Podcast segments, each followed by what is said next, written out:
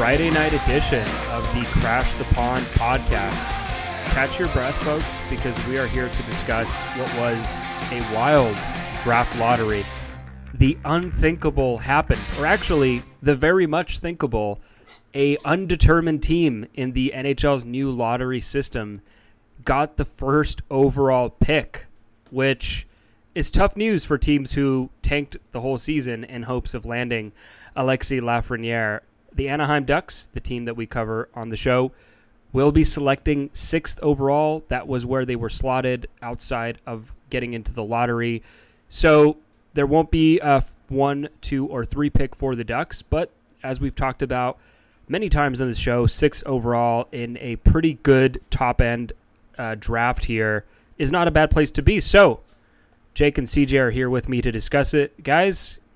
How are you feeling right now? I mean, that was that was a lot. I, I have emotion in my voice right now because, well, mostly because the Canadiens might actually get Alexi Lafreniere in the system. But carry on, carry on. Your Yeah. reactions. Yeah, for for you it worked out fantastic. It worked out great. it- I- this was the I- the like best possible right scenario for you. Um, no, I'm I'm all right. You know, it, it definitely was anticlimactic. I think I went in telling myself I'd be fine if the Ducks didn't win a lottery spot, but you know, uh, definitely uh, came out realizing I wasn't able to keep that expectation there. So, um, overall, uh, if you would have asked me a week ago how I would have felt about sixth, I would have been fine with it, and I think that's kind of where I'm settling into now. Obviously, you build up your hopes and expectations about the possibility of Alexi Lafreniere, of Quinton Byfield, of all these different players potentially being in the Ducks uniform. Sadly, that's not going to happen. So it's going to be more so of the lines of uh, Alexander Holtz, of a Lucas Raymond, of a Marco Rossi, of maybe a Jamie Drysdale. So there, hmm. there's a couple guys out there that the Ducks could get. Where I'm settling into is kind of acceptance of obviously this is the result, so this is how it's going to be, and there's going to be a good player to be had for the Ducks. And so no, it may not be a franchise altering player, but they're going to get a good player that's going to help out this team in the long run and could potentially maybe if all things fall right become a franchise player. CJ, how are you feeling? Yeah. Yeah, no, I, I completely agree with uh, that as well. I got a little bit worked up beforehand. I think little is the key word. I tried to kind of keep myself back a little bit and temper my expectations, but we are here. The Ducks do have the six overall pick. The most likely scenario happened. So it's really difficult to be too upset, I think, at least for me anyway. Um, and the fact that just like the top 10 this year has just a very, very deep forward crew and a couple of you know potentially very good defensemen as well i think bodes well for the ducks. This is they've needed several top 10 picks i think for a while now. They got Zegras at 9 last year. They're going to get somebody very good at number 6 this year. So um, and i do have confidence in martin madden and bob murray when it comes to the draft in terms of at least doing something that is going to help the franchise in the future. So uh, at the end of the day, I'm I'm sitting okay. Okay. So the the emotional quotient right now. I mean, you're both drinking alcohol, so I don't know how how okay with this are you? If if you I'm only to- having a Pacifico. I'm only having I'm ha- Pacifico. If I was really down in the dumps here, I'd be like, you know, chugging back tequila. This is a Modelo Okay. in this Okay. uh, Yeti koozie, and so doing all right, doing all right. Number Okay. two, number two. There was one that happened uh, during the watch along stream. So what this do is I number two. prefer, Modelo or Pacifico? I think I have to go Modelo. And CJ, don't- don't don't take this the wrong way. I, I really like Pacifico, so I'm not I'm not trying to single you out here, but Modelo, it's up there. It's very good. It so is? Just I want to fight you, like for no reason, but other than just to Well, fight see- right now. I mean, it's it's a shame we're not sponsored by them because Modelo is brewed for those with the fighting spirit. So technically, based on what you're saying here, you should be drinking Modelo. It seems like you have the spirit. So How much did they pay you for that? Like, are That you running impressive. under the table ad deals right now? also Hey. Modelo, Modelo official beer of our beer league team. it's it's the official beer of the UFC, and UFC has been on all summer or however long you want to call this period of time. So they play that out all the time, so it's stuck in my head. Anyway, I think we can all agree that 2020 has lasted 10 years. That's my official rating. 2020 is 2020 has lasted longer than 2010 to 2019. Yes, the, that the, is the correct. previous Yeah. decade, or I guess 2009 to 2019. By the way, Varluna points out Felix is just low key selling out here. Yeah, yeah, Am I? you're definitely selling I'm out. really not. I just like that. I just like that phrase. You know, it, it's it's good. Root for Sure, those with a fighting sure. spirit. Sorry, Sure. sorry. Hey, Sure. if you don't if you don't like it, there's plenty of other podcasts yeah, out there. I'm I'm gonna forget that tagline within a minute. Don't worry. That's fine. That's fine. Okay, well let's uh let's get a little bit back to business here. So before we get into the Ducks pick, I feel like it is worth discussing a little bit how this shook out for the other teams and also just the system overall. So how do you two let's start with CJ, how do you feel about the undetermined team getting A into the lottery and B getting the first overall pick? So, from a fan of entertainment and a fan of just like, you know, having fun, this was probably the most fun outcome. The most fun outcome would have been all three play-in teams winning all the lottery spots, but like a play-in team winning first overall is probably going to be the most fun and entertaining thing and is going to grab the headlines. It's going to get some attention on the NHL. However, if you're talking about like purity of the game, if you're talking about um, in terms of how to logically kind of approach something, yeah, this is kind of a disaster for uh, um, for a lot of people, and just not knowing who's going to win the first overall pick. The fact that we may still not know if they have to cancel the play-in or the playoffs. There's just there's so many unknowns with this, and it's just really hard to wrap my head around it. I think as of right now. Jake, do you do you where do you land on that regarding how this shook out with the the undetermined Well, unknown team getting the first let me- overall pick? I, I think a good place to start with that is my initial reaction when I heard that this was going to be the draft lottery format. Was my initial uh, response was frustration because of mainly the fact, and you we all kind of disagreed on this. I think you guys were all on one side and I was on the other. That the play-in is, is for all intents and purposes, it's the playoffs. It's the postseason. It is what it is. That they aren't counting the stats as part of the regular season. And so where my frustration was was that you could have a team that quote unquote makes the playoffs. No, they're not considering it that, but they make the postseason, win the draft lottery, and get Alexi Lafreniere. And, and that was my frustration. And I thought that the fair way to go about it in terms of non-playoff teams and teams that did not control their fate were not in an elimination thing. The best way to go about that was to have a one through seven full lottery with all of these teams for the one through seven pick. Not the top three, just have it be full lottery for all seven of those. And kind of after the news came out, I kind of settled in where I understood why the NHL did this. And it made sense because this was the closest that you could come to a comparable draft lottery to what would have happened. Um, but I can't help but find myself now going back to my original frustration with this that you could have the Edmonton Oilers. You could have the Toronto Maple Leafs. The Toronto Maple Leafs, if they lose to the Columbus Blue Jackets in the first round, have a 1 in 8 chance of getting Alexi Lafreniere. A 1 in, that's a better that's a be, at this point in time with the second draft. Now granted, a team had to win that first draft uh, to be able to so these teams could have it, but that is a better percentage chance in this upcoming draft than the Ducks had to win the lottery in the first place. Yeah. So and, and so I, I just can't help but feel frustrated by that. And now, granted, from the NHL's perspective, this is when they came up with the draft lottery format like this after it was post Connor McDavid. When they came up with this format, this is exactly what they were trying to do.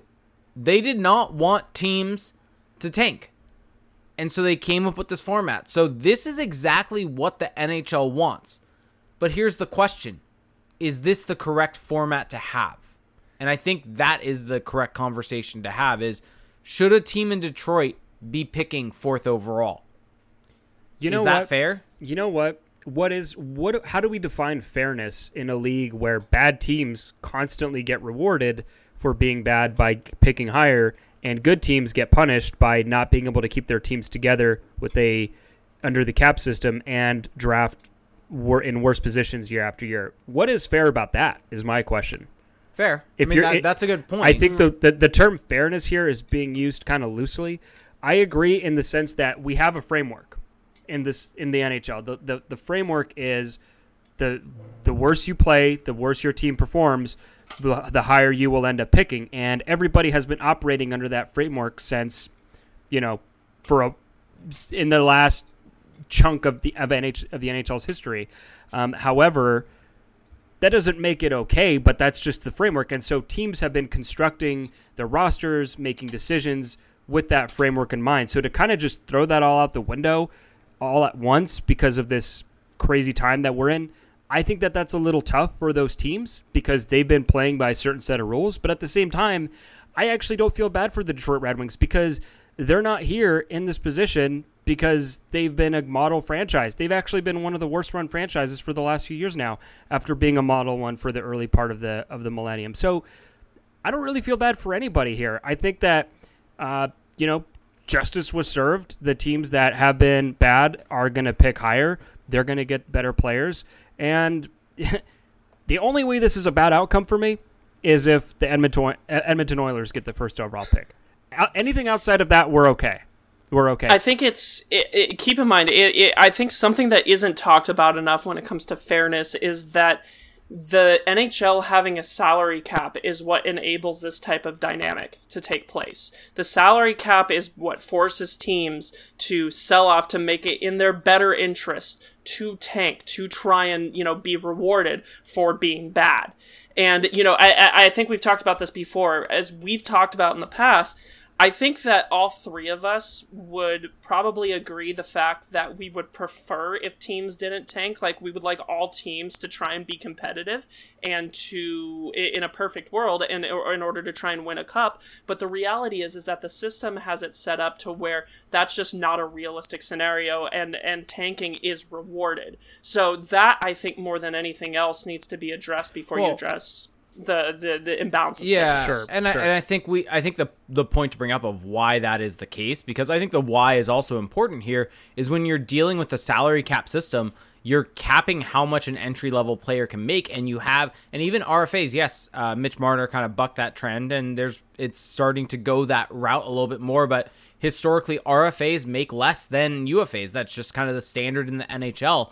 And so when you're drafting a player, um, you're getting that superstar and you're getting him at very cheap level for you and that allows you to fill out other roster spots better. And so by having this cap format where you it, it's not a budgetary concern, it's uh trying to stay underneath this uh, arbitrary number that's set by hockey related revenue. Um, you're essentially forcing teams when they're bad to focus on getting that type of player because that type of player is then cheap and under club control for years and years and years. And so, in some ways, I mean, all of the above points are right that it, it's the system that has made this happen. And Time actually in our Twitch chat brought up it's not fair, but it's for competitive reasons, to try to competitively rebalance the league. And so, yes, Detroit has been bad. But part of that also for Detroit is that they were bad because they spent so many years trying to just maintain and stay in the playoffs and and keep up that that playoff streak that they had and this is the result of what happens by trying to hang on for too long and you have your superstar players and they eventually leave and you're left with nothing and so mm. how are you supposed to get a superstar player in this league it's very rare it's very rare to see see one that goes uh, through free agent signing. It's very rare. I mean, John Tavares and is a recent and one, you're not going to get him in his most productive years. You're going to get no, him correct. As, he's exiting his peak. And, mm-hmm. and it's very hard to find trades because once a team has that player, it's very rare to see them move them. Well, which you're so, sorry to cut you off, but speaking of trades that can to land a superstar player, Erik Karlsson going to San Jose, and San yes. Jose flips its first round pick. You saw how that ended but, up tonight. Karlsson was also yeah. Karlsson was also 28. You're not getting him in his prime production years or 20 or 29. Right, but right? that's the only available time to get a superstar, you know, yes. via trade. And, and and that's my point. And we're starting to see that the prime production years for players is going to be what? It starts at 22, 23 and extends until about 28, 29. And so the only way that you get a, an NHL superstar in their prime years is through the draft. That that's the only way. And so that's where kind of backtracking to why the draft is so important, why teams do try to prioritize it to get this I mean, for Detroit, what was it, 20, 18% chance or 19% chance at first overall? It, it's because of that possibility of seven years of this high end, top end talent. So we've now discussed the three ways that you can acquire players are si- signing, trade, or through the draft. Those are your three ways. And so Yeah. if if the signing is now off the table for most of them, trades typically don't happen. The draft's the only option. So it's it, it that's kind of where this is coming from. And so if the draft is that much of an option, I just don't know how the NHL can then be saying, "Well, we need to do it to stop teams from tanking." And it's like Right. that that to me is the frustrating part. I think Detroit. I, I think you have a lottery for first overall. I think then Detroit ends up second. I think that feels a little bit better to me. Well, what's done is done. Yep, We can debate this all day and night, but at the end of the day, definitely. it has been done. And so, one thing I did want to talk about a little bit, and this might be a little too much of dancing over the grave, but it is, it does bear mentioning that the LA Kings and the Anaheim Ducks, sorry, have had similar timelines for their rebuild. I feel like they've been either middling or bad for about the same amount of time now. Can we agree with that? Yep. Uh, Kings Yeah. maybe one year earlier. maybe had a Yeah. maybe of- the Ducks exited their peak competitive years a little after. But look at where that has led both franchises. It's kind of a it's an interesting dichotomy of approaches because for the Kings, they I don't want to say they went all in on rebuilding, but it feels like they were more committed to that to to not trying to thread the needle of being both competitive and rebuilding at the same time. It feels like they went more for that than the Ducks did. And although the, the Kings only had uh, three less points than the Ducks this season, look where that landed them. They got the second overall pick. well, They're good. and it's e- and it's even closer than that. Right. When you look because it, it's three less points, but Mhm. by points percentage, it, it's even tighter, which is how Right. the the the order was uh but so was set. but that's but that's the thing is that the Kings have amassed all of these prospects and their yep. their prospect system is is viewed more highly, uh, you know, amongst kind of scouting the scouting community than the, than the duck system is, and now they add that big piece in what will probably be Quinton Byfield. Whereas the Ducks, I think that they have tried more to thread the needle, and look, they could have very easily. The odds were not that far apart. Very easily gotten to that top three as well, but that's kind of where you end up now, and it's just interesting to see the, the where these teams are at now with their relatively close timelines. I mean, which team would you say right now is closer to competing for a Stanley Cup? Is it the Ducks or is it the Kings? Who who has a roadmap that's more clear cut right now? This is an open. Question. I don't know. It's Go it, for it, that's a that's a really interesting one. I think I characterize the rebuild strategies in, in my mind. There's two different rebuild strategies going on right now between Rob Blake and Bob Murray. To me, Bob Murray is rebuilding to become a playoff contender again. Rob Blake is rebuilding to be a cup contender. And to me, cup contender and playoff contender are two different things. Yep. Um, Yep. and so, and that's the thing is that like, look, it, Blake has taken kind of big swings way more than Murray has, where Murray has taken way more of a let's wait and see approach. And I think a lot of that was also dictated, as Felix said, by the trying to thread the needle of trying to be competitive, but also not trying to tank or sell off. Um, so, uh, you know, kind of as it stands right now, I'm not entirely sure that one team is better than the other. I'm still at this point probably expecting the Ducks to miss next year's playoffs as it currently stands. Um, but uh, and I don't know if the Kings are quite there yet. Um, but I believe that their competitive window to where they have a shot at the playoffs will probably come at the same time. I just think the Kings are going to be better come their playoff window than the Ducks will. Yeah, I, I think that that's fair. I think that I could honestly see the Ducks making the playoffs sooner than the Kings. But once the Kings make the playoffs, they're going to be uh, a tough team to handle because, I mean, the the thing with the Kings is their system is just really deep. Yeah. And prior to this, I think the the complaint that you could have is Alex Turcotte was supposed to be that high end talent for them, and he just he didn't have a good year at Wisconsin. It didn't, and, and people were starting to have concerns about that for the King system. But they were deep and they were making moves, uh, getting uh, Tyler Madden was that the guy's name that they got from Yes. uh, for Tyler Yeah. Toffoli, which, which and, and this goes back to even last year with us talking about Jakob Silfverberg that they moved Tyler Toffoli as a unrestricted free agent or going into as a rental. And they got a guy back who was one of the best college players around. The Ducks could have done a similar thing with Jakob Silfverberg. Instead, they re-signed him um, to get his 29 through 33 years or something around there. Right. Uh, uh, and so you look at the Kings though, and now they're gonna get that high end prospect because that is what their system was missing. And so this takes them from just being near the top to they have the top prospect system in the league. And to me, it's not close. It's just not. unequivocally. Yeah. They, they have the Well, depth. he- w- they have the depth. They the have the high end talent. Here's what I do want to point out, and that is a good point, is that I don't think that the Ducks and the Kings have had these really like we've already talked about the timelines are really similar, and I don't think that the, that the Kings have necessarily gone in on being a bad team and really just kind of tanking, so to speak, to rebuild. But when it's been time to make a move, when it's been time to make a decision, are we going to value the future more or the present? They've shown pretty consistently what they value. We've seen that with the trades that they've made at the, the past deadlines. Tyler Toffoli, Alec Martinez, right? And even going back, uh, Jake Muzzin, right? They have shown their hand now. And whereas the Ducks, like Jake just said, they have instead drilled down the idea that we're going to keep our veterans and we're going to keep them around and we're just going to see what happens. And What player of this? I don't know. I, I I mean, I mean, the verdict is still out, right? We we still don't know.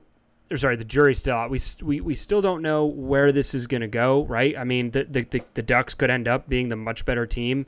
There's an argument to be made for that, but with the Kings, I feel like if you just make the right string of decisions, you put yourself in a better position to where if you do get lucky, now all of a sudden you are so you're just taking a huge leap ahead. Yeah, if the Ducks had gotten Quinton Byfield, that definitely if they had gotten that second overall pick, I think that that definitely vaults them ahead. But how much? You know, So- is it, are they necessarily as positioned for kind of that that next wave? here's a- because they're still paying off the last wave. Here's an interesting thought that I want to kind of run by you guys. And this is one thing that I don't know struggled with is the best way to put it, but it, it's ran through my head. I've for anyone list, that's listened to this podcast, you know my frustration with the way Bob Murray's handled this rebuild, retool, whatever the hell you want to call it. I've had a lot of frustrations with it. The fact that they didn't sell off various different guys and they've kept essentially every player that's 26 plus while selling off guys in their early 20s that are entering their prime, and that's the exact opposite of what they should be doing. Um, so I have lots of frustrations. Um, I think if they would have gotten first or second overall, that would have been a that that almost in a way would have allowed Bob Murray to or allowed people to sweep that under the rug, in a way, and, and it kind of due to luck in a way uh, pastes over those holes. It allows you to not necessarily see them, and they may go away completely because of that player. So although yes, I am very very disappointed in the uh, in the fact that they didn't get the first, second, or third overall pick because of what that would have meant to my viewing enjoyment. I also think that that almost would have been like a get out of jail free card for Bob Murray, and in some ways, I'm kind of not happy, but I, I'm interested to see where this goes because he's not able to end up with that crux anymore that they got the first Right. overall pick, and, and so that that's one thing that kind of has been going around i- in my noggin for the last little bit ever since the news has come out that the Ducks got sixth overall, and so I'm curious that- what your guys' thoughts on are on. Well, that. that's the thing is that like he, here's the thing, and I think that's a really good point you bring up because let's be honest here, Uh, Bob Murray, y- you know, gets a lot of credit for the Ducks playoff run of the 2010s, and I think he does deserve some credit for that. But he also inherited Corey Perry and Ryan Getzlaf. Right, like he had nothing to do with that, and uh, honestly, Corey Perry and Ryan Getzlaf. I haven't specifically run the numbers, but I believe that if you had taken them out and maybe replaced them with like a league average or a slightly better than league average player, the Ducks don't make the playoffs nearly as many times as they do. Corey Perry and Ryan Getzlaf were basically the offense for the Ducks for so long, supported by you know some secondary players. You can definitely give him some credit for John Gibson. John Gibson was a huge reason why the Ducks were you know in it and um, made the playoffs for a while. I think he definitely deserves some credit there but he coasted on the reputation basically and having Corey Perry and Ryan Getzlaf in their primes basically allowed him to not have to make these big moves or to try and do this. And he doesn't have that excuse anymore. So now we're in an, another situation where, you know, the Ducks have six overall, and he doesn't have this get out of jail free card anymore with winning a lottery pick, like you mentioned, Jake. So eh, I, I personally, and this is just anecdotal, I don't have any data behind this, but my anecdotal feeling is that a lot of the fan base is starting to sour on Bob Murray. I don't want to say they say like get him out of here, that he's awful or anything like that, but the opinion of Bob Murray amongst the fan base definitely isn't as high as it was a couple of years ago.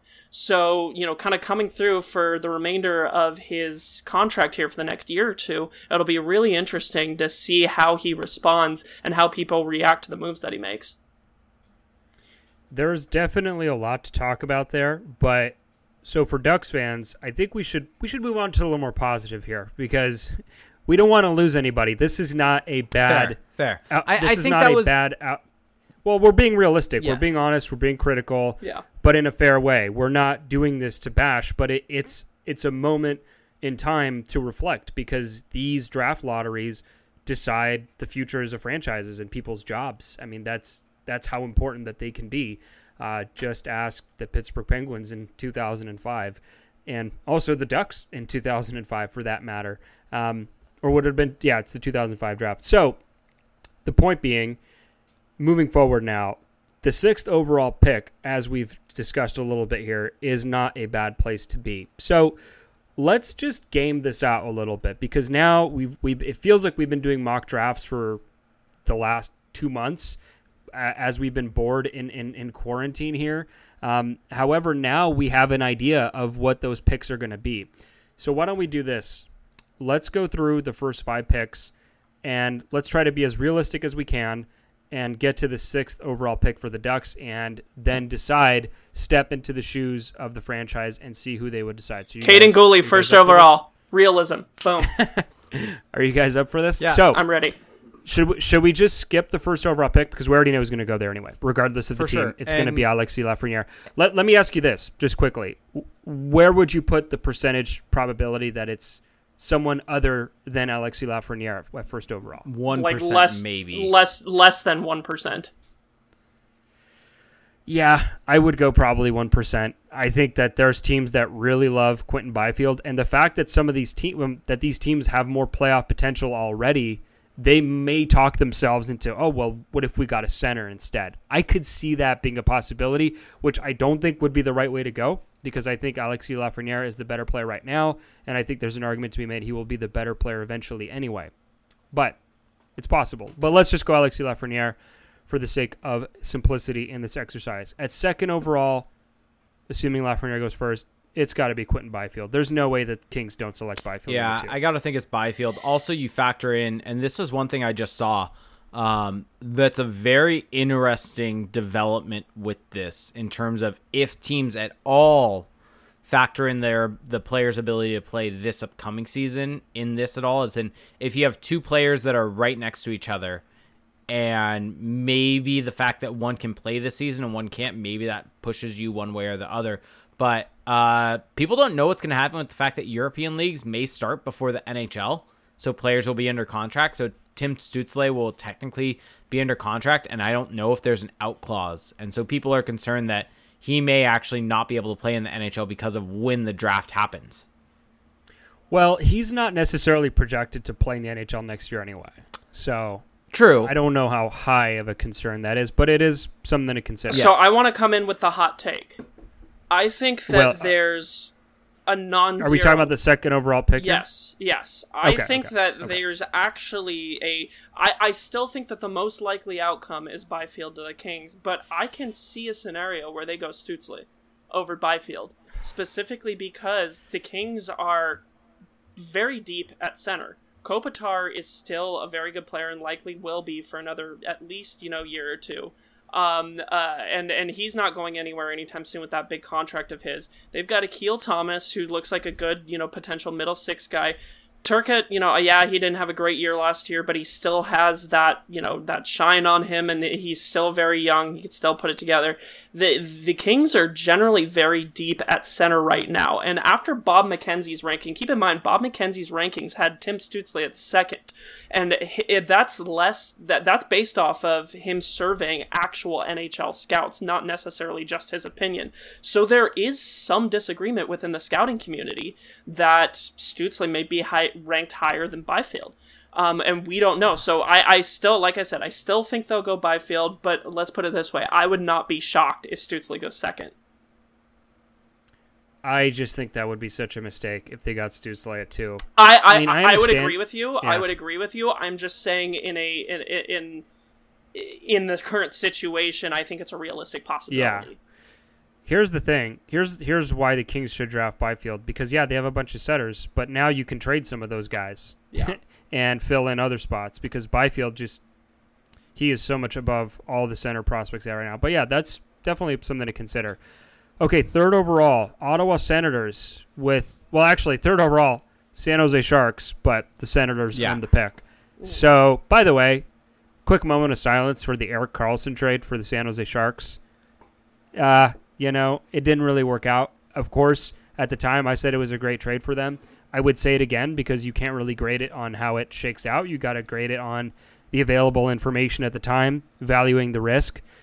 But this is a terrible outcome. This is like yeah. the worst possible outcome for them. Yeah. So, mo- little moment of silence there. Okay, Ottawa Senators with their first pick at third overall. Who do they select? This is where the draft starts to me at third overall. So this is why I brought up the the Tim Stützle thing. Is does this affect their opinion or decision making here? And they go for a guy that is more NHL ready and could be someone from their backyard in Marco Rossi. And so that's kind of where I'm leaning is that they probably go Marco well, Rossi. You got to make a pick. Marco. So you're saying Rossi, and CJ, where do you stand at number three? I think it's uh, Stützle. If it's not, uh, if, if Byfield does go second, it's, it's going to be Stützle. So I can come in here as the decider. Yeah, mm-hmm. interesting. You know, as much as I love Marco Rossi, I don't see him going third overall. I just think that's really high for him. I personally think he he's worthy of that slot, but that is it. Just based on what we've seen with people's rankings and Bob McKenzie's rankings, I think I got to agree with CJ. I think Tim Boom. Stützle is going to be the pick at three. Jake, you lose. Sorry, Log Jake. off. Log Jake, off. Fair. Jake, Jake, you know that I, I, I ride for Marco Rossi. You do? Maybe more than anyone out there, but well, it's I, I, don't I don't see him going three. Now this has um, gotten interesting though, because yes, yes, yes, here we go. Well, so let's uh, go to fourth overall. I, I feel like we should be doing some explanation of these prospects, but for anyone who really has not read up on the prospects at all, if you're just kind of wondering what the heck we're talking about right now, um, this week on Crash the Pond, we have an article up about how each possible pick, you know, which player w- would make the Ducks franchise move forward the fastest. And so I would recommend maybe checking that out. It's kind of a quick and easy way to get a read on these guys. So, quick plug there. Okay, so we got Stützle at three. Fourth overall, the Detroit Red Wings, who are heartbroken and they deserved the first overall pick according to, to Jake. But where do they go for? What what do they what do they recover? What do they salvage out of the rubble here that was their hopes at first overall? Do they go for Jamie Drysdale? Oh. There's a well, good chance. Okay. What's well, their deep pipeline looking like? Uh, more, okay, they've got Moritz Seider. Yeah, and they've got uh Hronek, Filip Hronek, who's really is good. here. Um, here, I want to throw this out there really quickly. Actually, let me real quick. If the Senators are 50-50 on Rossi and um and Stützle, do they potentially take Drysdale at three? I don't see them. I don't, I don't see, see Drysdale do you, going three. Do you understand no. where I'm going with this though? Is that there's the potential that Detroit could take Drysdale at four, if they are even on Rossi and, and Stützle, that means one of them will be right. available at five. I get what you're saying, mm-hmm. but I think unless they have worked it out between both teams, you we don't have that ability here, right? No. We don't have the the, no. the back channel Just a ability. random thought, though. It is a good. It is a. It is actually a pretty valid concern. But let's remember that Steve Yzerman picked Moritz Seider last year at what tenth overall.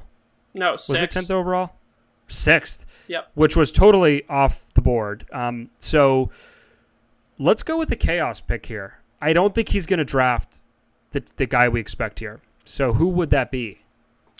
You know, I'm wondering, based solely off of, like, based on one of the biggest things for location here, if Perfetti's on the board here, because Perfetti is, you know, from Saginaw, Michigan, which is just uh, like an hour north Ooh. or so of of Detroit.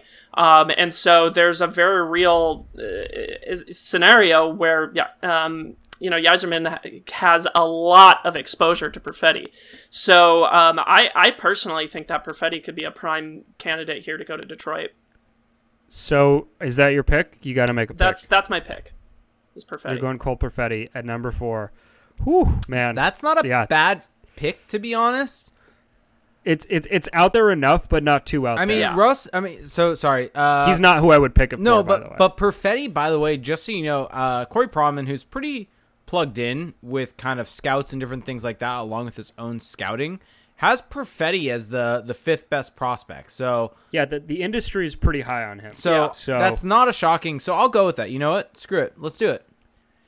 Well, typically I try to be the devil's advocate, but I actually agree with this selection by you two. So I'm going to make it a clean sweep, and it's Cole Perfetti at four. So a little recap. Well, we'll do the recap after five. So the Ottawa Senators are up with the fifth overall pick. So we've got Jamie Drysdale available, Marco Rossi, Alexander Holtz, Lucas Raymond. Um, those are the names that I'm thinking are, are in play at five. Jake Sanderson. Who are we thinking at fifth overall? Jake, I go think for it's it. got. I, I think it's Drysdale. Yeah, I'm gonna agree with Jake him. is I agree too. Jake is very convinced that Ottawa is going forward in D. Yeah, I am. I think so too. Is I'm, that- I'm with Jake. Is that the right play? Is that the right yes, play? one hundred Yes. percent the right play. For Ottawa Tell specifically, me, absolutely. Tell me why. Tell me why. because that gets them a potential uh, franchise uh, player at forward and another one at defense, and so you're able Okay. to hit the two big need two big needs on a franchise in one draft. So we agreed that they're taking a defenseman at five. oh boy, are, gonna- are you going Sanderson at five? I'm just I'm asking you. What do you think is the Uh, possibility Felix, they go you're Sanderson? teasing us right now. Wow, wow. I'm asking you. I, there's no the way. I mean. Drysdale. I, I, I still think Drysdale goes Sanderson's five. I don't see Sanderson's any. name.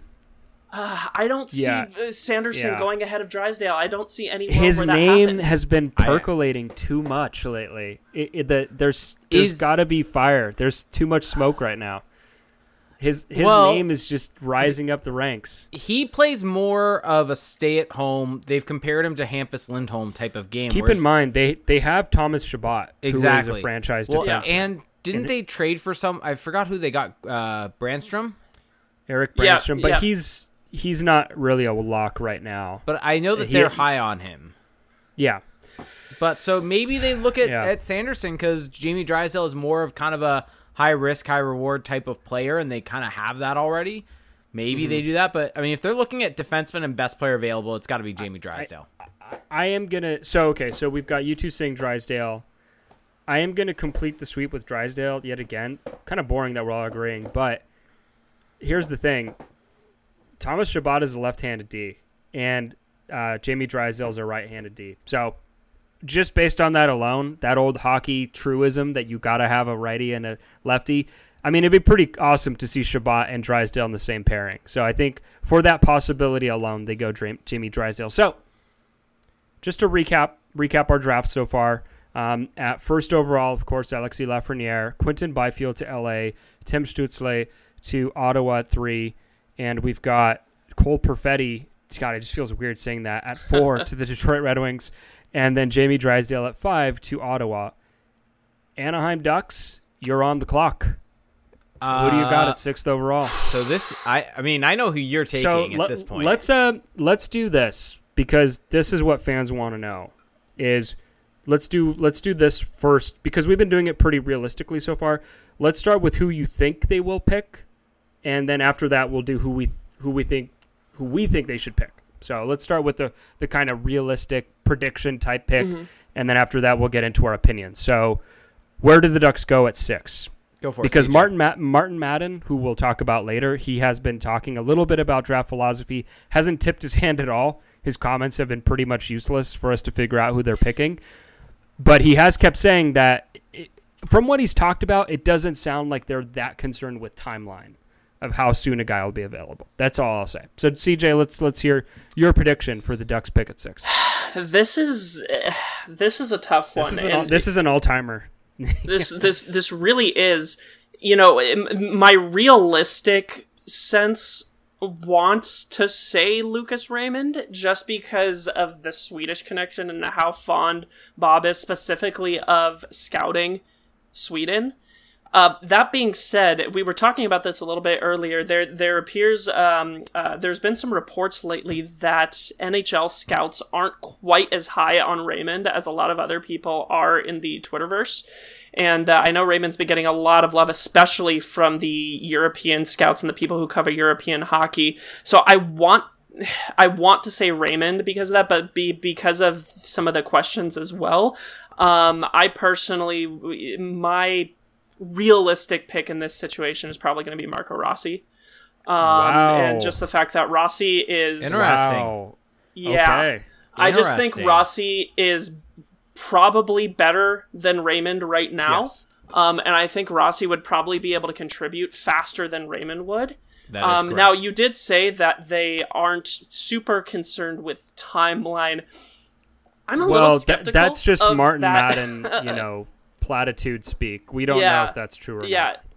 Uh, Speaking from Bob, speaking from Bob Murray's thing, I I think he would prefer somebody who could probably produce earlier rather than later, and so that's primarily dictating my choice of Rossi here.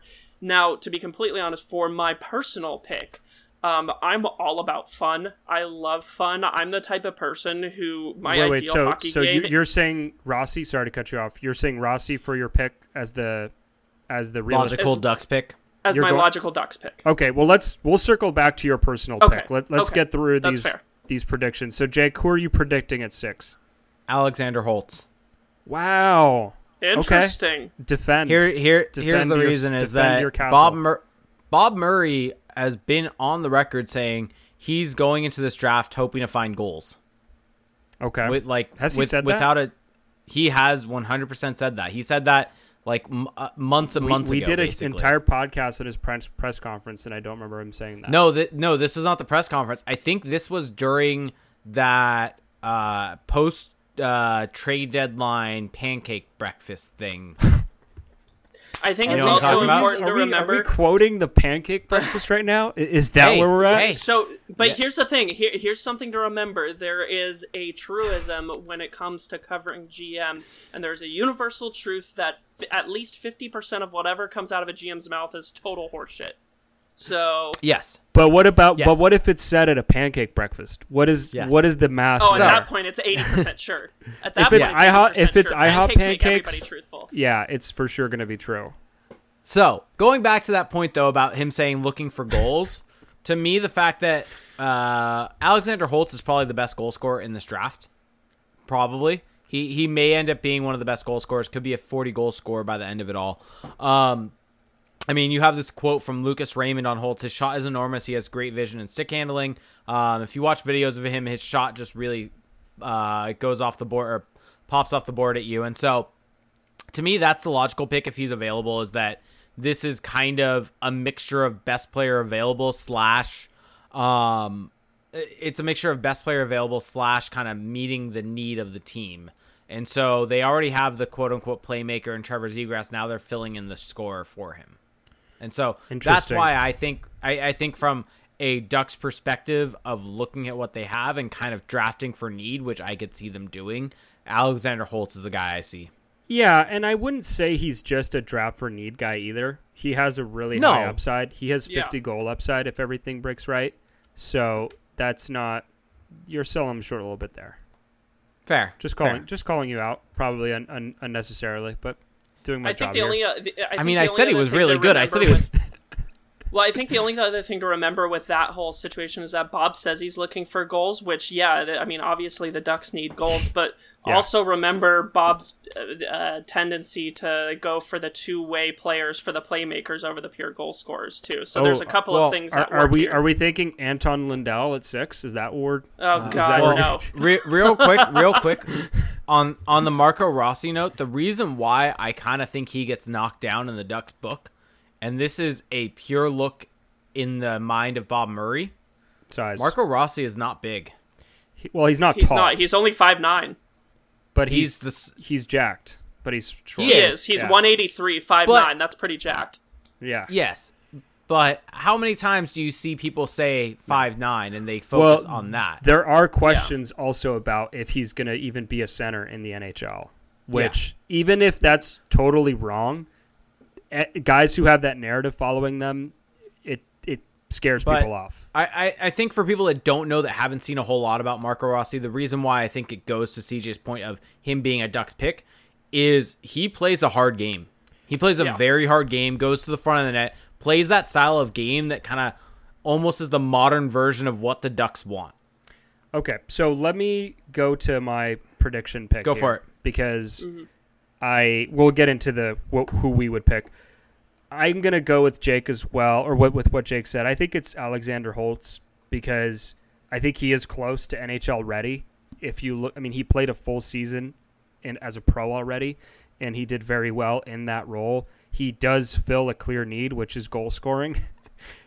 you just gotta love saying that. right? Felix, you're dead to me. need goal scoring. Well, d- don't worry, CJ. You, you still have reason to to like me w- once we circle back to our personal picks. But Felix, are you trying to tell me right now that you can't just pass the puck back and forth and never score? here's the thing: Is that not a valid hockey strategy? Alexander Holtz is a very defensible pick at six because not only does he have an elite shot, but like Jake was saying, or I don't know if Jake said this, but he's I think he's more than just a shooter. He has shown an ability to mix it up. He his ability to get to the front of the net improved as the season went along in the SHL, and he- the Ducks just don't have anyone close to that in their system. Like not even remotely close in terms of a high level scoring winger who's going to get a ton of shot volume. They, they don't have that, and they need that. And he's also a very good player. So he is my prediction for who they will pick. Okay, CJ, let's get to your to who you would draft if you were the GM of the Ducks at six.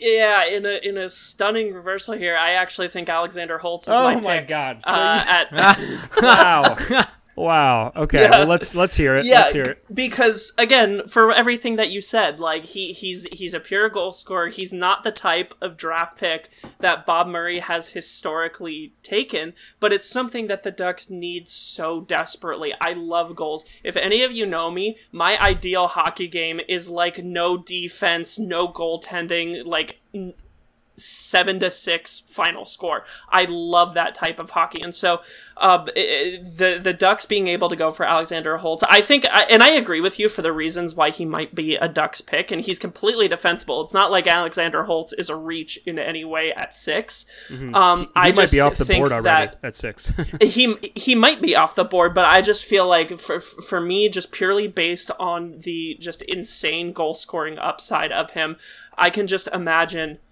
Alexander Holtz on the wing, uh, just absolutely launching Trevor Zegras passes for Yeah. the next you know five six years. Like the thought think- of that is amazing. Until their ELCs I think that's the argument. Yeah. I think that's the argument for for Holtz is that's a guy that you compare with Zegras and they will play off each other because I believe, and I could be wrong, but I believe that Trevor Zegras in the National Development Program played a lot with Cole Caufield. He did. And, Yeah. and so he had a trigger man with him, and maybe that's the reason why Cole Caufield looked so good as he had Zegras setting him up. Or But- vice versa. Wow. Uh oh. we, we have we have we have plenty of a sample size with Zegras that uh, he sets up whoever he's with, and so having Right. an elite goal scorer with him would be great. Um, I'd be tempted to go with Holtz, but as my personal pick, but to be different, and I know where Felix is going to go just because of where we've talked. Because of our so I'm group, not gonna, because of our group text. yeah, so I'm not gonna out Felix and take his. I'm not gonna take Holtz. I'm gonna be different, and I'm gonna go with Lucas Raymond. Ooh. And, and Okay. so Ray Raymond's a guy that I've actually been somewhat down on, um, due to uh, the fact that he really didn't break into the the Swedish Elite League that well this year. Um, part of it was his team was really good, but he's a guy that will probably be either at center or at wing. So he could be on the wing of Zegras, and he could be at center with Zegras on the wing. Who knows where they want to go with it? But he's a guy that actually has a very sneaky, very good shot. Um, he doesn't use it as much, so that's maybe the only issue there. Um, but he's a really great playmaker also. And as Alexander Holtz, this is from the Corey Pronman said, he's a special playmaker. His vision is great, but he can also shoot it and skates very well. And so this would give the Ducks a good one-two punch in terms of playmaking talent that they then just have to find some guys that they can fill in with those two. Yeah. And so I'm going to go with that because it gives you the one-two punch potentially down the middle or if you want to put them on one wing. And you look at a lot of the great teams throughout the throughout the league that have had great success. You look at, for instance, not saying that they're going to be at this level, but you look at Pittsburgh, for instance, with Crosby and Malkin. You look at a lot of the, the better teams in the league, they have a first and a second line center. And, so my personal pick would be Raymond because this gives the Ducks that potential first and second line center. Um, and so that's kind of where I'm at with that and why I'm going to go with him. Um, the other thing that I do want to mention on him is yes, Scott Wheeler had the the tweet today basically saying that a lot of NHL scouts are kind of down on him. My only response to that is that I wonder how many of them are actually over there watching him in his uh, non Swedish Elite League games. And to me, if there's any team that wouldn't sleep on a guy and have him properly scouted, it would be the Ducks in terms of a yeah. Swedish player. And, and so yeah. that that's why I'm personally I'm like if the Ducks do take him, that's because he's proven to them and shown it and, and kind of buck that trend that is kind of happening in terms of the the narrative. Well, because I think he's going to get really overshadowed up until the draft. He may end yes. up being one of the best players that to come out of this draft. He, he may go third. He's extremely skilled, and before this season, he was much higher on all draft boards until he didn't get that much playing time in the SHL. So, Jake, you you hinted at it. Just this is my moment to talk about Marco Rossi. Go for it. Go for it. The floor is yours. I mean, the guy had 120 points in 56 games in the OHL this year. Yeah. And yeah. I understand that he is it's really hard to because if you look at previously to getting to the OHL, so in his rookie year for the 67s, he had 65 points in 53 games, which is really good. I mean, he had 22 points in 17 games in the playoffs that year, but I mean, he played in the Swiss Junior League before getting there. There, there just wasn't a lot of exposure to this guy at kind of trusted uh, levels of play, where you know scouts traditionally c- can feel good in, about their evaluations. So the book on him is a little hard to read for some, but what he has done, what we do have available, is just so hard to ignore. He just he's the full package. He's a playmaking center who can shoot, who can make plays for others with his creativity. He's got hands to dangle around the opposition. Like like we've talked about, he's really strong. He gets to the front of the net. He just kind of does it all. And whether he ends up being a, a center or a winger, that doesn't really concern me that much because he's just going to be a very high end forward and that's going to make your team better. I don't care that he's five nine. Give me Marco Rossi. I'm taking him at six, and I am viewing that as a steal for me at six. So there you go. So just to recap, CJ doubled back and went Holtz after calling me out for picking Holtz in my prediction. Jake went Lucas Raymond, and then I went Marco Rossi. So we're pretty split. This is our first one where we've gone different Re- in all three. P- real mm-hmm. quick, I'm trying to look at so. Sorry to kind of backtrack slightly in terms of who gets first overall. So if the return to play program happens, there it was the 12th seed in terms of lottery percentage, right? So that would be 1, 2, 3, 4, 5, 6, 7, 8, 9, 10, 11. The Vancouver Canucks. Right. The Vancouver Canucks would have the, the first overall pick. If, uh, or sorry, never mind, misunderstood. Isn't th- there still going to be a lottery? Mm-hmm for the yep. teams that didn't make it. Never mind. Everybody gets a 12 and a half percent chance. I misunderstood for for a hot so, second. Yeah. Sorry. Yeah, we're that. a little burnt out here on the draft. So anything else you guys want to add? anything else? Any takeaways from tonight's lottery or the Ducks' future? Um, anything like that? no matter what, the Ducks are getting a good player Yeah. here. They're gonna get as we've talked this through a little bit more, and you can see. I mean, there's really the the potential is there for the Ducks to get any of. Let me put these names out there: Tim Stützle, Lake uh, Stützle, Lucas Raymond, Cole Perfetti, Alexander Holtz, Jamie Drysdale, or Marco Rossi. Any of those players, or some of those players, will be available for the Ducks. How many? Who knows? Who will be taken? Who won't be? Who will be available? We don't know. But the Ducks will have their pick of one of those guys. So that is a very big positive for the Ducks. Um, and I think that's the the big thing moving forward with this. And that's honestly looking back. There, there are people out there. I'm, I'm slowly going through Twitter, and there are plenty of people out there being very anti-tank because this is why tanking doesn't work. Blah blah blah blah. Things along those lines for the Ducks. This is why you do still tank because it's not necessarily at the be to give you the best chance to necessarily win the lottery always it is to give yourself the a lowest pick a lower pick to potentially get one of these guys mm-hmm. and mm-hmm. so that is the important part to know here is that the ducks while yes they didn't win and that is frustrating them losing those games put them in the, this position where they're gonna potentially get a franchise altering player Right. Exactly. Yeah. And actually, just to your earlier point about Lucas Raymond, I think in a way he could be kind of like the Trevor Zegras of this draft. where Yeah. He, he's a little overlooked, slips a little bit, and then once he gets more of a spotlight, really shines. So, CJ, did you have any any final notes about this kind of draft thread that we're on? No, I think we've done a lot of really good uh, talking about it, and I think uh, I just want everybody to have fun. My last thing. I'm I'm actually going to say another thing about Marco Rossi.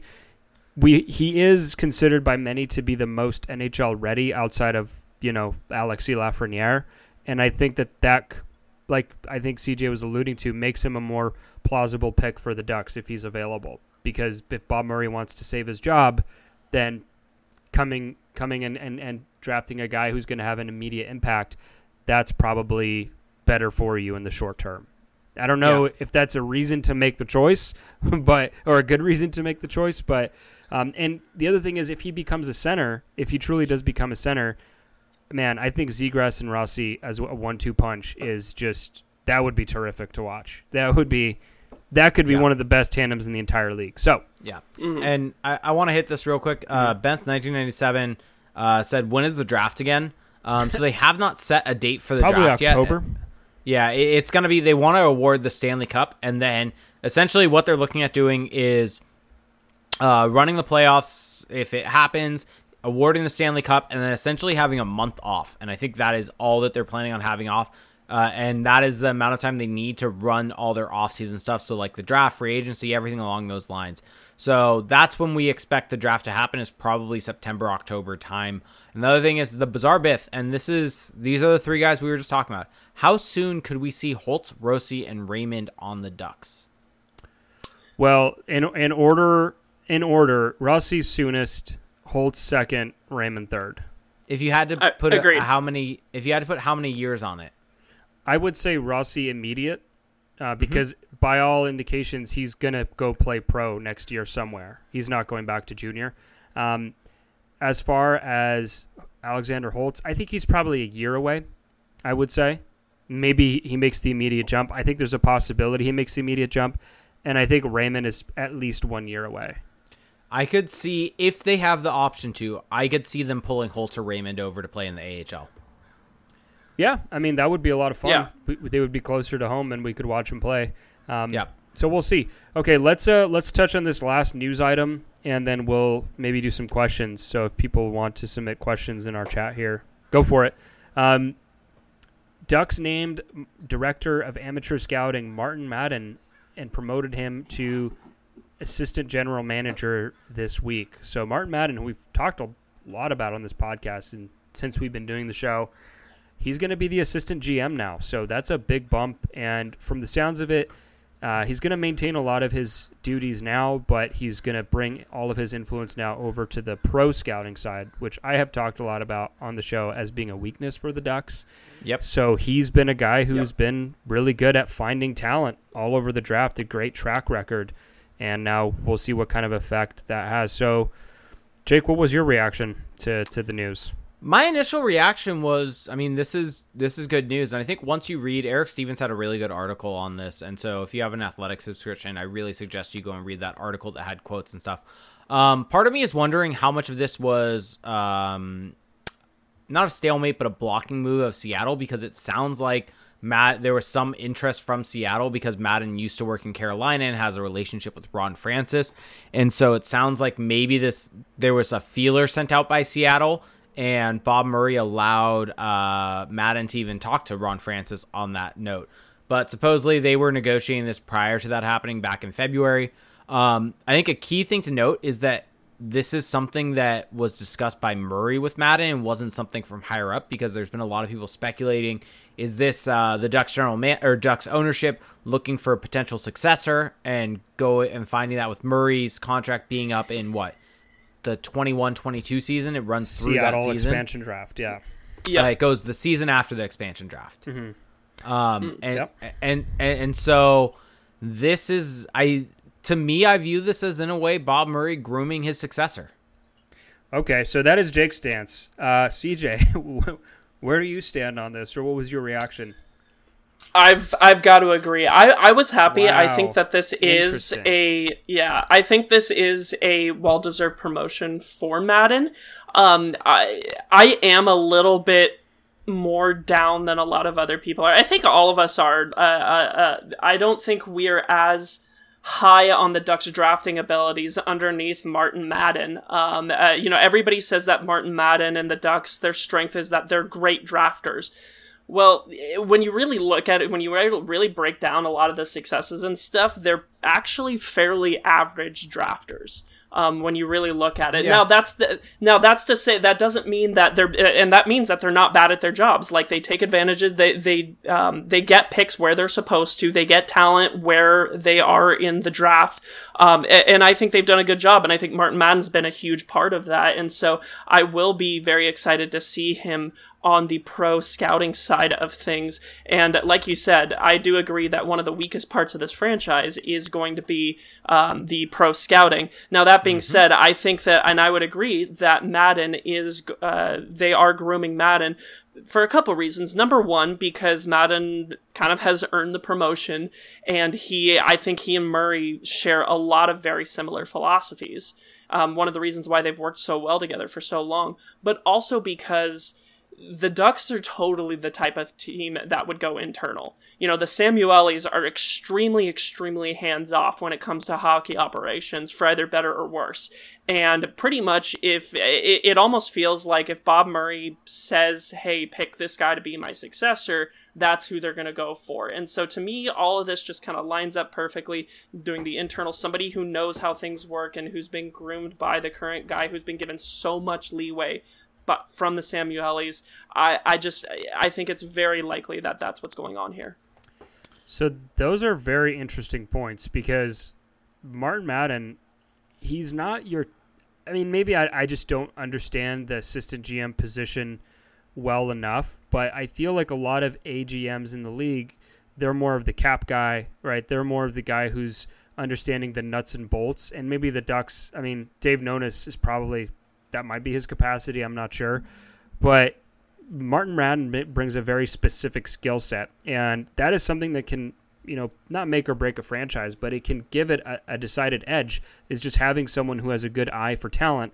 And say what you will about the Ducks drafting, but they have largely been able to identify guys who have some sort of upside or who can bring something to the table.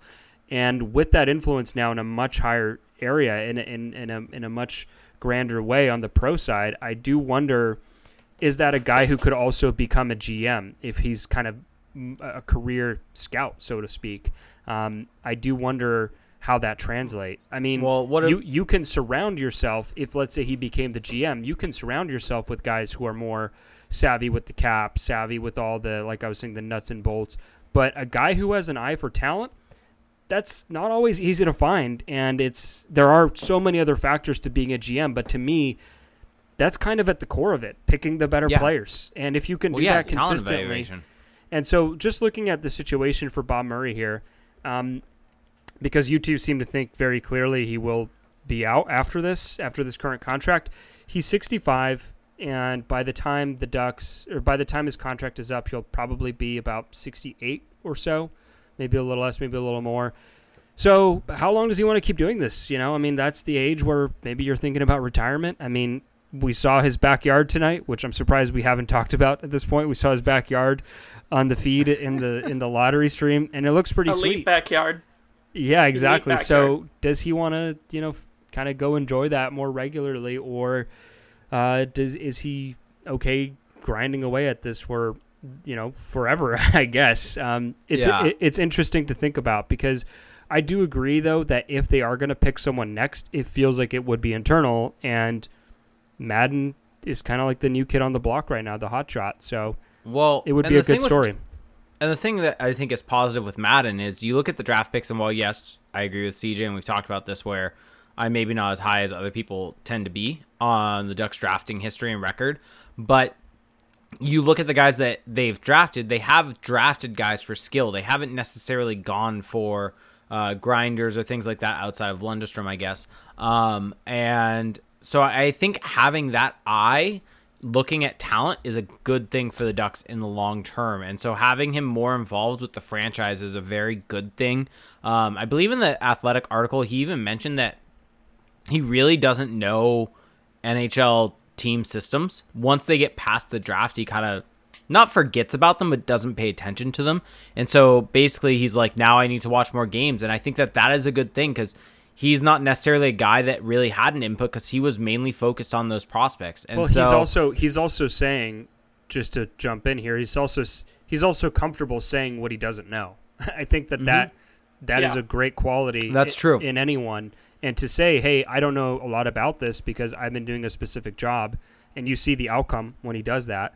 So, I think that that's another great sign because one thing that we have criticized Bob Murray for in the past is he doesn't seem very flexible. He doesn't seem very open to changing how he goes about things. I mean, look no further than the press conference episode of the podcast we did where his comments made it did not make it seem like he was enjoying the, the new NHL. And so maybe a guy like Madden who's a little more open to just listening and maybe asks more questions. I'm not saying Bob Murray doesn't do that because we're not in the building listening to the conversations, but from what he said, it would it would appear that he's not necessarily as open. Now, of course, that doesn't mean uh, that Madden is going to make great trades, that he's going to make great signings. You know, I mean, those are other skill sets. You know, risk evaluation, but. I think that just him admitting, "Hey, I don't know much about this," is already actually kind of a good start. in a way. Yeah, and and and let's also be realistic here. If Bob Murray does decide to step down and move on, and Martin Madden who, or whoever gets to be the next general manager, barring some big scandal or something like that, there's no way Bob Murray is going to be out of the Ducks organization. The Ducks love to have their former employees still, you know, hang on as like advisors or things like that. I mean, Consultant. consultants. Randy Carlyle is still involved in Randy the Carlyle? organization. Well, So, I mean, one they of brought them. it- Some, somewhere, they brought in Brian Burke after he was fired from Toronto. somewhere Yep. out there. Uh, Bruce Boudreau is furiously agreeing with you. if, if, if you'll recall his comments saying, "Well, yeah, Randy Carlyle was at every game before I got fired." Yeah, Yep. let's let's be realistic here. If Murray is indeed done after his contract is up, he's still going to be around the organization. Oh wait, I figured it out. Next GM is going to be Randy Carlyle. There we go. Problem Oh, solved. God, Felix, Bob- why would you do that to us? Bob Murray will complete the destiny of Randy Carlyle being rehired over and over and name him GM. Shoot, shoot, Great. shoot Honda Center into the sun if that happens. Great.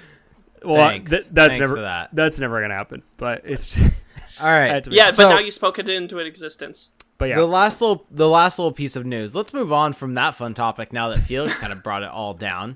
Uh, CJ, you want to jump into the fact that the Ducks uh, earlier on this week announced uh, some big news in terms of the development around Honda Center. Yeah, so for those of you who remember, near the end of 2018, they uh, the the city of Anaheim agreed to a few things. Number one, they agreed for um, Anaheim Arena Management, which is the management company that the Samuelis own alongside the Ducks, to run operations at Honda Center. Um, they agreed to a 25 year extension with uh, um, options for five year incremental extensions after that. Um, so basically, what that means is that the Anaheim Ducks are in Anaheim and in Honda Center for at least a minimum of 25 more years. And as part of that as well, they also did a couple of things. Um, the biggest of which, as pertains to this news, is that they sold them the parking lots and uh, much of the land surrounding Angel Stadium. The city previously owned the land, or sorry, uh, Honda Center, not Angel Stadium. Both of these teams are doing all sorts of development, getting mixed up. Um, but they sold all this land, and now that the Ducks own it, they put forth a proposal earlier this week uh, called OC Vibe.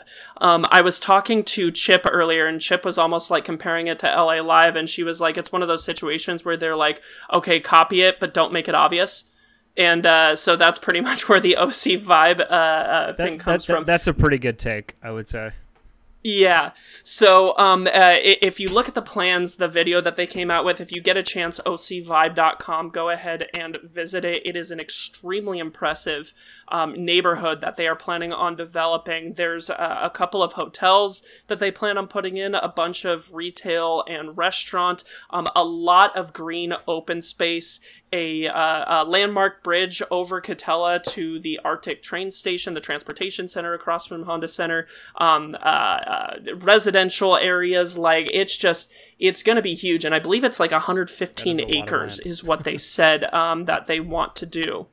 So that's a lot of land, and so that's uh, I think that's very exciting because one of the rumored reasons why Anaheim has not hosted a draft or an All Star game has been kind of the lack of entertainment options around the stadium. And uh, for those of you who I think most of our listeners have probably been to Honda Center, you know there's really not much. There's JT Schmid's across the street. There's you know Noble a bit of a walk away. Hey, show some respect to the tilted kilt. Um, there's that area over by Century, Tilted Kilt, Lazy Dog, right? But you know, it, it, it's not super ideal. It's mostly businesses, industrial warehouses, and it's been like that for decades. So um, the fact that they may be finally be able to get a full just like vibrant, bustling neighborhood is going to be amazing, especially vibe. alongside the Angels. It's going to be a great vibe. And the thing that I love most about this that I think isn't talked about enough is as of right now, this could change, but as of right now, the Ducks are not planning on using any public money to fund any of this investment. That is Which is the best really, part. really And good. it, it, it's going to be an awesome development. I mean, there's going to be apartment complexes part of it, hotels are part of it. There's going to be, I believe, a six thousand seat concert venue. They're going to shut down the street between uh, or Douglas between, I believe. Katella and Stanley Cup Way and turn it into they're calling it like El Paseo or something like that. That's going to be like an art fair type street. Um, they're really kind of it, it's going to really change the entire outlook of the area and make an imprint imprint on the local community and that that's going to be awesome. And it, it's supposed to be open i believe in part is what i saw in 2024 is when they're hoping to have the very first phase of it open and this is going to take a long time to build. And so they're hoping to have the entire thing complete though by 2028 because uh, honda center if you don't know is planning on being the host of the women's and men's uh, indoor volleyball for the 2028 olympics so they're wow. hoping to have that done in time for the 2028 Olympics. Yeah, Jake might be assisting with the construction. We'll, we'll see. We'll see. Stay, stay tuned so. on that. We but so. uh, very exciting. I mean, I enjoy going to Ducks games. I enjoy the the atmosphere there. But it is true that if there were a surrounding kind of downtown type area, it would make it a lot more fun. And I mean, that's for those who have never been to Nashville. One of the great benefits of going to a Predators game is that the arena is literally on the street where all the activity is. It's on the main s- strip where there's all the bars and restaurants, and that's that's what you want. And I think that if the Ducks can get it anywhere close to that with what they're planning, it's going to be awesome. I'm Yep. actually really excited for it. Yeah. And uh, especially when you are- combine it with the kinda- uh, with the Angels development. yeah, and and RIP a little bit to the people's rent prices right now in that area because those are gonna those are Yeah. gonna go up. They're they're not gonna go down. Yeah. because of this. Just just as a little FYI, but exciting news all around. I would say all around a pretty positive podcast here for the Ducks. Yeah. I mean, a Yeah. high pick. By the way, they're going to get you guys want to get you guys want to get even more positive here. We have a little bit of breaking news that was uh, brought up to us by um, uh, Lewis, in the chat. According to ESPN's Greg Wyshynski, they are clo- the uh, NHL and the players are closing in on a new CBA agreement. Um, which would mean that for the first time in the Gary Bettman era, we would not be having a lockout. Yay! That is pretty great. That is pretty great news. Um, Yeah. and it also means we're going to get a play-in series, barring any complications with COVID. So Yeah. yep. because they, I think they had to agree on that, right, to actually play. We we, we don't want another baseball situation here. Yeah. a, a league that routinely alienates its fans with greedy players and owners. Wow. Just shots fired. Ouch. I just say but that to is troll he CJ, wrong 'cause though? he- He's not wrong. he's the he's the baseball fan here. Well, I think Uh, baseball is happening, right? Sixty games. That's what Uh, they settled pro- on. Yeah, provided you know COVID doesn't take the air out of things. Yeah, they have finally They're- they're agreed. gonna- But the whole process was so ugly. I'm so pissed. Here's the thing: they're gonna play any. Like people think that COVID could crash this.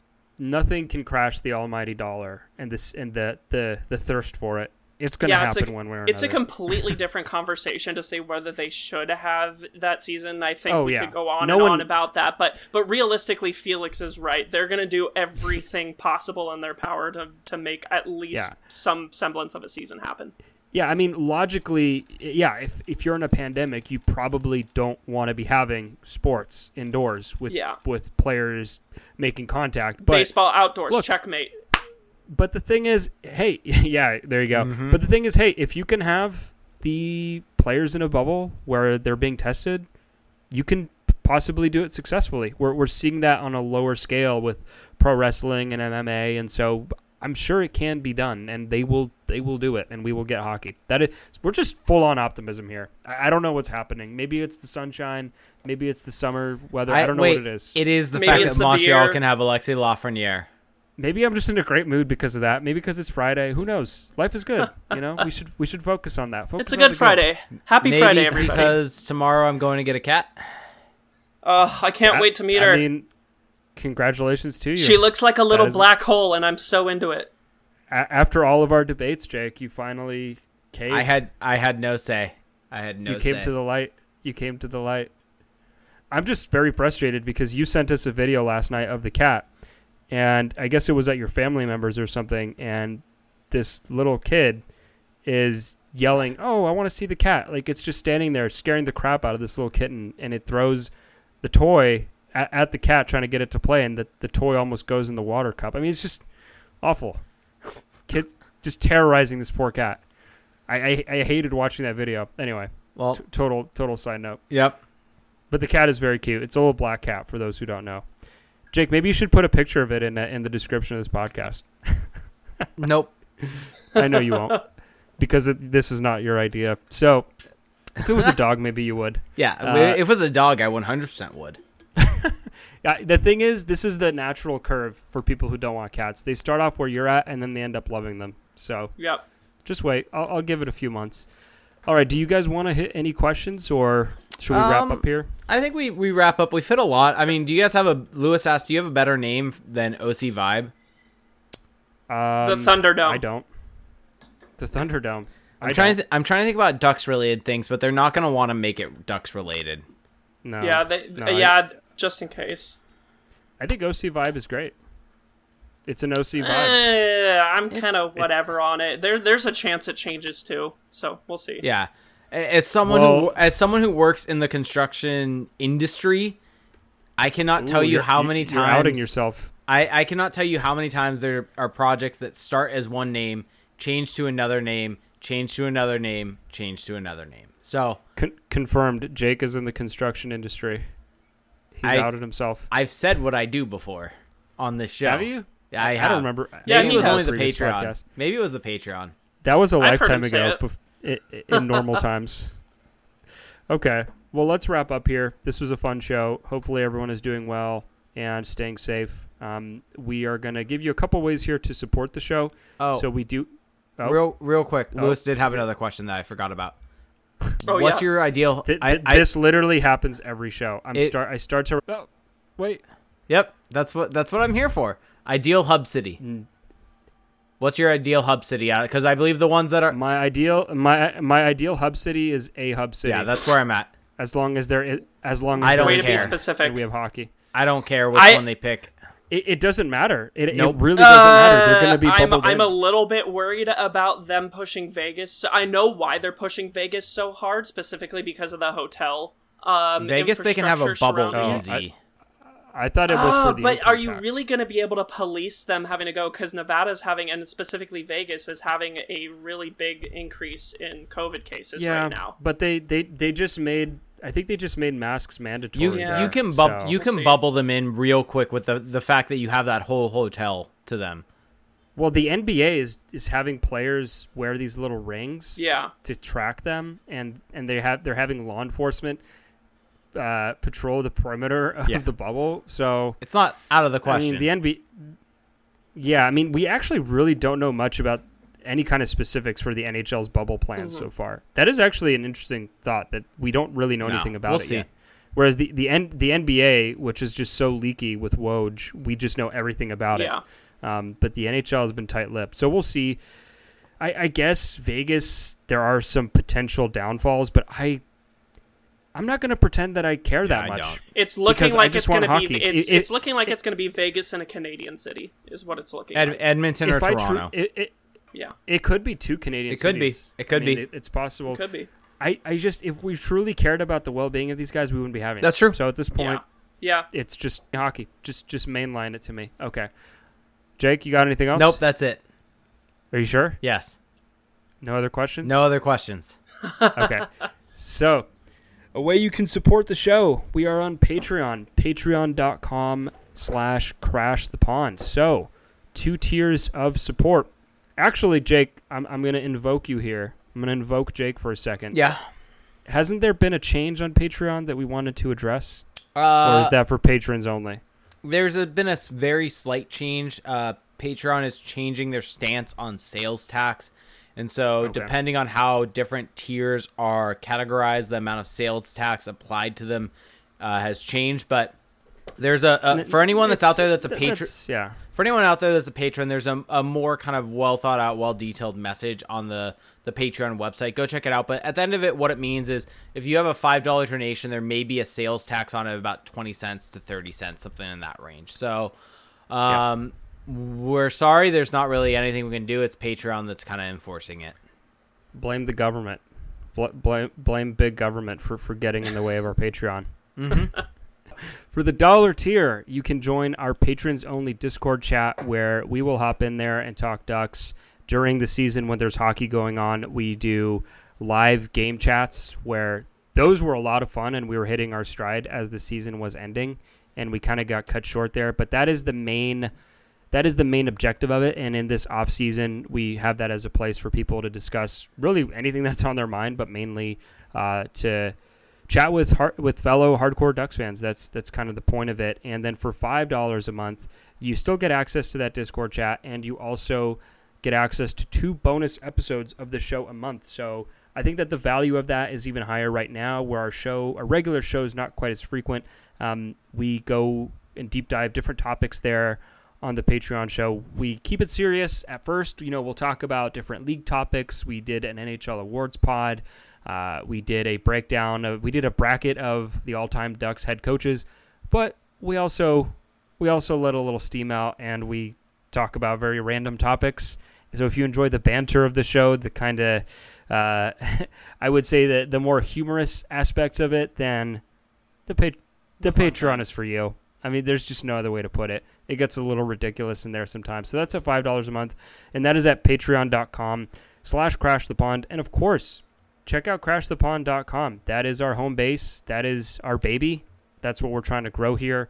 We had a full week of articles there. They are still, for the most part, relevant if you want a little more detail on everything we talked about, just in written form. If that's how you digest information, maybe a little better, then I definitely recommend checking that out. And we are going to keep you locked in there on all Ducks news, and we're going to find other ways to kind of keep the content trait rolling over at crashthepond.com. We are on YouTube.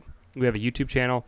Jake Mon- YouTube.com slash cross YouTube.com slash cross Jake monitors it very closely. If you comment, good or bad, he will reply. So troll Jake, do it. Uh, you're basically talking to Jake if you comment on YouTube. Uh, It's because Yeah. I get email notifications. We are them. on Spotify, so if that's where you get your podcast, we, you can find us there. We are on Apple Podcasts, so no- that's probably the easiest way that you can support the show is leave us a uh, rating and a review on Apple Podcasts. I don't believe we have any new reviews to go over that I'm aware of, but if you do post a review, we will read it on the show. Um, we really appreciate hearing from you guys. Uh, Some of the reviews we've had in the past have been really heartfelt, and it's just kind of incredible to hear what some people have to say, and also helps us with the Apple algorithm climb up the charts. So, whichever way you look at it, it's really helpful. It's free, and it just takes a couple minutes. And We're asking you to help us game the system. just- That's what he's asking. We're, we're like the Ducks. We want to game the CBA. We want to win in the current Exactly. format. Right, we're Yeah. operating within the context of this industry At all costs. Yes, at all costs, r- r- truly. Um, outside of that, you can find us on social media. So there, that's at Crash the Pond on Twitter. We have a Crash the Pond Facebook page.